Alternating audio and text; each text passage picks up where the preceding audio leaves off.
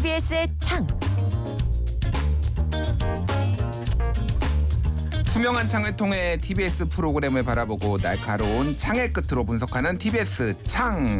오늘은 퇴근길 시사 맛집 프로그램 신장식의 신장 개업 그 중에서도 지난 7월부터 9월까지 선보였던 노란 봉투법 기획 인터뷰 시리즈 함께 들여다보겠습니다. 민주언론 시민연합의 조선희 미디어 팀장 나오셨어요. 안녕하세요. 네, 안녕하세요. 조선입니다. 노란 봉투법. 요게 이제 신장식의 신장개업에서 다뤘던 법안의 공식 명칭은 아니고 네. 일명 노란봉투법이라고 불리우는데 요거를 모르시는 분들도 일단 있을 거예요. 뭐 시사를 많이 아시고 들으시는 분들은 아시겠지만은 이게 뭔지부터 먼저 설명해 주시죠.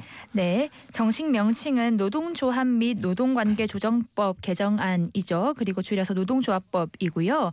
일단 내용은 노동자들의 민사상 또 형사상 면책 범위 를 넓히고 또 손해배상 청구 제한할 수 있는 범위를 넓히는 내용의 법안인데요. 그러니까 기본적으로 노동자들이 노동조합을 만들어서 쟁의행위를 했을 때 기업이 손배소를 넣거나 또 음. 가압류를 넣거나라고 해서 노동자들을 압박하는 수단으로 사용하는 경우가 많잖아요. 예. 그래서 그걸 압박하는 수단으로 쓸 수 없도록 하는 것이 일단 목표고 또 노조 교섭 대상인 사용자 범위를 음. 그래서 확대해야 된다라는 것도 포함이 돼 있습니다. 왜냐하면 어, 지금 최근에 계속 논란이 됐던 일들은 음. 하청 노조가 원청 기업을 상대로 단체 교섭에 나와라라고 요구를 하면서 쟁의 행위한 것이 불법이다. 라는 어, 이야기들이 있는데 대표적인 게 이게 대우조선 해양의 하청 네. 노조가 그때 파업벌였던 네. 거 그게 원청에서는 전혀 응할 의무가 없다 이렇게 얘기를 그렇죠, 했죠. 그렇죠. 그런데 지금 노동조합법에 따르면 사용자 범위가 굉장히 줄어 있기 때문에 예. 그걸 넓혀서 실제적으로 이 노동자들을 사용하는 사용자가 교섭에 나올 수 있도록 하는 법. 을 음. 만들자라고 하는 내용도 포함되어 있고요. 일단 그럼 왜 노란 봉투라는 별칭이 붙었냐 하면 2009년에 있었던 쌍용차 사태에서 사측이 손배소를 제기하면서 2013년 법원으로부터 약 47억 원을 배상하라는 판결을 받아요. 예. 근데 아니 47억 원이 말이 47억 이지 음. 어, 가질 수도 없고 일반 노동자들은 어, 상상하기도 쉬운 금액이 아닌데 이때 한 그 시사 주간지 독자가 시사 주간지에 현금 4만 7천 원이 든 봉투를 보내면서 이 47억을 10만 명이 모으면 4만 7천 원씩 내서 음. 어, 모을 수 있지 않을까라고 제안을 해서 요 모금 캠페인이 시작된 것으로 알려져 있고요. 요 그러니까 47억 원이 쌍용차 노조한테 배상 금액으로 이제 나온 거죠. 네 그러니까 맞습니다. 노조가 사실 돈이 그렇게 있는 조직은 아니잖아요. 절대 없죠. 예, 예. 네, 없는데 47억 너무 어, 큰 숫자죠. 그렇기 때문에 한 독자가 이걸 4만 7천 원씩 10만 명이 모으자 했고 노란 봉투인 이유는 저는 경험해 보지 않았지만 음. 월급을 현금으로 받던 시절이 있다고 하더라고요. 대표님 혹시 그 시절이신가요? 아니요, 저는 월급은 이제 뭐 당연히 통장에 입금됐는데 네. 군대에서 노란 봉투로 아, 그런 곳에서 이제 노란 봉투가 쓰였군요, 자주. 제가 입대했을 때 그 월급이 어, 월- 월급이라고 해야 되나 뭐 아, 네. 하여간 급여? 뭐라고 해야 그러니까 될까요? 한 달에 받는 네. 그게 6천 원 정도 됐어요. 6천 원이요? 이등병 때. 어머, 왜요? 너무 적, 적기도 하고 물론 지금도 적지만 지금 적기도 한 하고 50만 원 정도 네. 뭐 병장이 한다고 그러는데 약간 저는 이등병 때 6천 원 했고요. 병장 때 아마 만원 어, 조금 넘었었어요. 그렇군요. 그때. 아무튼 예. 뭔가 그 월급을 주고받는 그 봉투가 노란 봉투였던 것 같아요. 노란 그래서 봉투하고 함께 네. 담배도 줬습니다. 네. 군솔 군솔이라고. 아 예. 그런 게 있었나요? 예. 네, 어쨌든 네 노란 봉투가 그런 월급의 상징이 되면서 그 어, 이름이 붙었고요. 당시에는 가수 이효리 씨나 최초 우주비행사 유소연 씨, 또 음. 문재인 당시 민주당 의원도 참여했다고 하고 어, 세계적 석학인 노엄 촘스키도 47달러를 보내온 47달러. 네를 보내온 그런 캠페인. 환율로 따지면 조금 이득인데요. 지금은 이득인데 그때 당시는 예, 아, 네. 그랬겠죠. 네. 예. 아무튼 그렇게 시작된 노란봉투 캠페인인데 어, 생각해 보면 이게 2014년에 시작된 캠페인인데 아직까지 법 제정은 안 됐어요. 그죠? 음. 그래서 아까 말씀 주신 대우조선 해양 사태 또 하이트 진로 사태를 지나오면서 이 법을 꼭 개정하자. 라는 움직임에서 요 논의가 계속 나오고 있는 것입니다. 그렇군요. 그래서 최근에 아까 전에 제가 말 언급했듯이 대우조선해양 네. 뭐 이것뿐만이 아니라 여러 이제 한국에 있는 이제 비정규직 하청 노동자들의 어려움을 해소하기 위해 네. 이런 법들이 민주당과 정의당을 중심으로 지금 노란 봉투법이 지금 추진이 되고 있는데 이거에 대해서 이제 특히 이제 정부 여당 그 여당인 이제 국민의힘이 상당히 반대를 하고 있는 뭐 이런 상황인 거죠, 그러니까. 네. 어, 알겠습니다. 신장 측의 신장 개혁 매주 목요일 사람과 일이라는 코너가 있어요. 그래서 지난 7월 28일부터 9월 15일까지 6주간에 걸쳐 기획 인터뷰 시리즈를 진행을 했는데요. 노란 봉투법과 사측의 손해배상 소송 제기와 관련된 내용이었습니다. 일단은 신장식의 신장개업 제작진에게 이런 인터뷰를 준비한 이유 한번 직접 들어보도록 하겠습니다. 충격 때문이었던 것 같아요.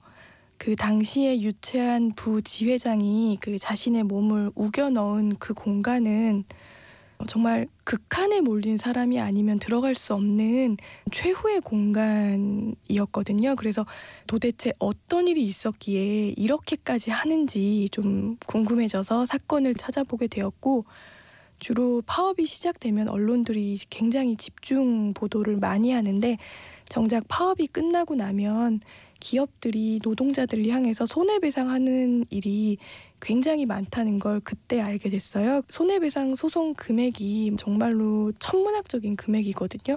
대우조선해양 역시 비슷한 전철을 밟지 않을까 이런 생각을 해서 어, 시리즈를 진행하면서 들여다보고 있었는데 굉장히 아쉽게도 470억이라는 손해배상 소송을 제기를 하더라고요. 그래서 노란 봉투법에 대한 논의가 조금 더 빠르게 일어났으면 좋겠다. 그런 마음으로 시리즈를 진행을 했고요. 다만 7월 말부터 9월 말까지 거의 두 달 가까이를 정부 인터뷰를 굉장히 많이 요청을 했었어요. 근데 끝내 불발이 되어서 그런 부분들은 좀 아쉽게 생각을 합니다. 예, 방금 들으신 목소리 신장 개업의 김별희 PD였습니다. 자, 이 특집 시리즈 6주에 걸쳐서 진행이 됐는데 어떤 내용들이 다뤄졌는지 팀장님이 좀 소개 좀 해주시죠. 네, 말씀해 주신 것처럼 한 두 달간 노란 봉투법과 노조 쟁의 행위에 대한 손해배상 소송 관련 내용을 다뤘고요. 저는 크게 세 분류로 다뤘다고 생각을 했어요. 예. 대우조선 해양과 하이트 진로 사태의 진행 상황이었고 음. 어, 두 번째로는 사측의 손배가압류 문제를 좀 깊게 살펴보는 어, 내용이 있었고 또 노란 봉투법 관련한 국회 상황 이렇게 이제 다뤘는데 대우조선 해양 사태는 그 당시가 딱 마무리된 상태였어요. 어, 예. 합의를 해서. 근데 하이트 진로 사태는 이제 시작되는 상황이었어서 내용이 좀 더 유의미했던 것 같아요. 예. 어, 그 당시 진행 상황들도 새롭게 아는 부분들도 많았고 그 다음 날 그 당시 그 하이트 진로 사태 현장에 내려간 코너에 출연한 윤지선 활동가가 설명을 해주는데 어, 그 당시 뭐 인권위원회에 긴급 구제를 신청했는데 그게 기각되었다 이런 사실들이 음. 제가 다시 찾아봐도 이 보도를 한 언론사가 없더라고요. 어. 그러면은 이 사람과 일이라는 코너에서 처음으로 또 마지막으로 다뤘던 내용이었던 거죠. 예. 그래서 그렇게 진행되고 있는 상황에 대해서 알려줬던 점들도 네 좋았습니다. 네. 음 그렇군요.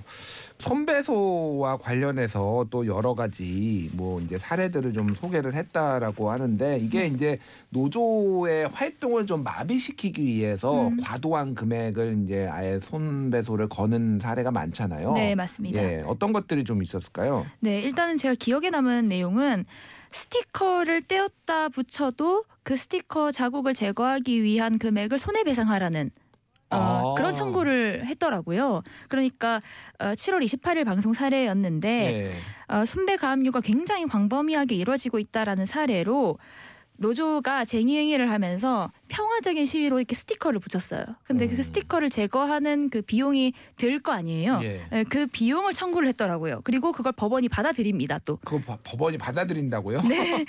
어, 이게 찾아보니까 일진 다이아몬드라는 세계 3대 공업용 다이아몬드 제조 회사가 있는데 충북 음성에 공장이 있고 서울 마포에 본사가 있어요.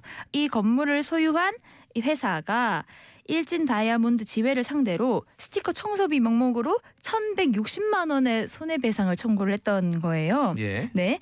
근데 이것도 또한 또 마찬가지죠. 하청 업체가 네, 본청을 상대로 예. 그렇게 쟁의행위를 했던 건데 결국 일- 하청 노동자가 저 아, 그렇죠, 그렇죠. 하청 노동자가. 근데 결국 1심 재판부가 100만 원 배상해라라고 선고를 한 부분이 있더라고요. 그래서 이런 게 좀 아, 아까 말씀 주신 것처럼 아무리 그렇다고 하더라도 4,100만 원의 손해배상을 청구하면서까지 노조와 다툼에 나서야 하는가라는 생각이 있고 그렇게 됐을 때 재판 상황이 지난해지고 힘들어지고 또 100만 원이 뭐 큰 돈도 아니고 적은 돈도 아닐 수도 있지만 예. 어쨌든 노조 측에서는 배상해야 되는 부분이 생긴 거잖아요. 예. 그런 걸 봤을 때 충분히 노조를 괴롭히기 위해서 음. 어, 이런 좀 큰 액수로 배상을 요구한 것이 아닌가 하고 또 출연한 임자원 변호사가 한 말도 이게 1심 재판부에서 100만 원 배상을 선고를 했는데 이게 헌법을 제대로 해석하지 못한 그 법원의 판단이 아닌가. 예. 헌법에서는 노동 3권을 분명히 얘기하고 있고 아까 말한 그 노란 봉투법에서는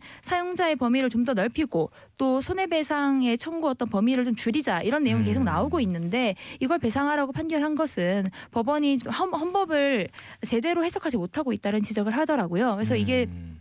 좀 놀라운 사례라고 생각돼서 좀 기억에 남았습니다.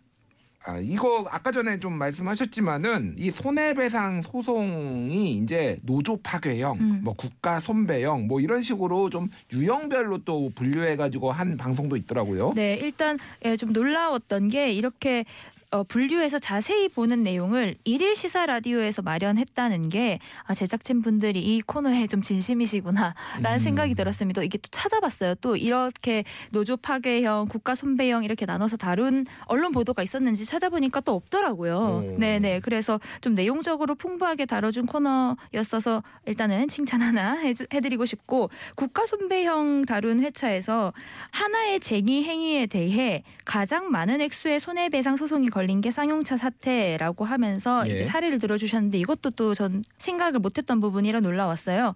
경찰이 24억, 또 음. 회사가 노동자 개인과 노조에 50억씩 예. 어, 한 부분은 저희가 상상해 볼 수 있는데 음.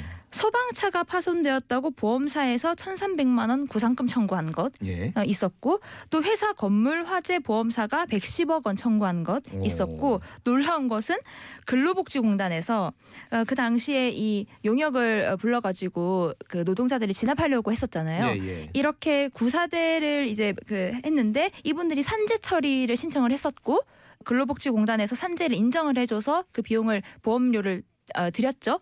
그 비용에 대해서 2억 6천만 원 구상금을 노조에 청구했어요. 그러니까 사측에서 노조를 막기 위해 사람들을 고용을 해가지고 네. 이렇게 막은 그걸 이제 일명 구사대라고 보통 아, 하죠. 얘기를 하는데 그거와 관련해서 다친 또 뭐 부딪히다 보면 다친 사람들이 있을 거 네, 아니에요. 산재 처리가. 됐고, 네. 산재 처리를 한 거 그것까지 근로복지공단에서 네. 청구를 했다고요. 네, 와, 네, 네. 놀랍네요 이거. 네, 예. 그래서 근로복지공단이 승인을 해줬는데 음. 이 15명에게 그 보험 급여가 지급됐다고 하더라고요. 이걸 노조와 개개인 노동자에게 이 돈을 대신 내라고 청구를 했다 는 게 예. 네, 이게 또 국가 선배형 그 사례로 하나로 나오더라고요. 그래서 그렇군요. 이상한 일이다. 어떻게 이걸 노동자에게 전가할 수 있지라는 음. 생각이 드는 부분이었고 어, 근로복지공단, 뭐 소방차, 뭐 보험사 등등에서 전부 노조에게 이 돈을 청구한다. 그러면은 노조로서는 굉장히 압박되는 어, 부분들일 음. 것 같아요.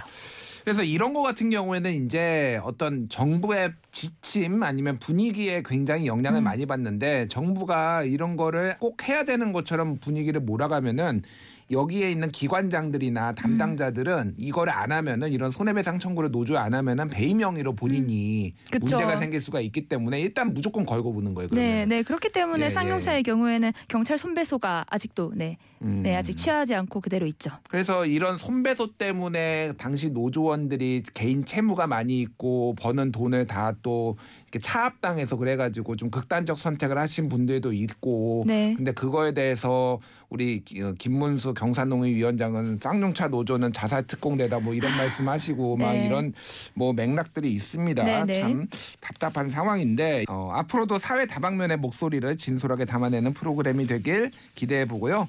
제작진들은 사람과 일이라는 코너를 통해 청취자들과 어떤 교감을 나누고 싶은지 앞으로의 바람을 직접 들어봤습니다. 어, 사실은 이 코너를 처음 시작을 할 때 고정 출연자인 임자은 변호사님이랑 그런 얘기를 한 적이 있거든요. 언젠가 이 코너에서 더 이상 다룰 사건이 없어져서 코너가 없어지면 좋겠다. 그래서 본인이 이제 출연을 안 했으면 좋겠다. 그런 말씀을 하신 적이 있는데 굉장히 안타깝게도 지금 현재 시점에서는 너무나 많은 사건들이 일어나고 있고 그리고 많은 분들이 이제는 시간이 좀 지나서 잊으셨을 수도 있겠지만 중대재해처벌법의 또 다른 이름이 사실은 김용균법이었거든요. 우리 사회가 더는 죽음으로 법의 이름을 따는 그런 불행한 일을 겪지 않는 그런 세상이 될 때까지 코너를 열심히 만들어 보고 싶습니다.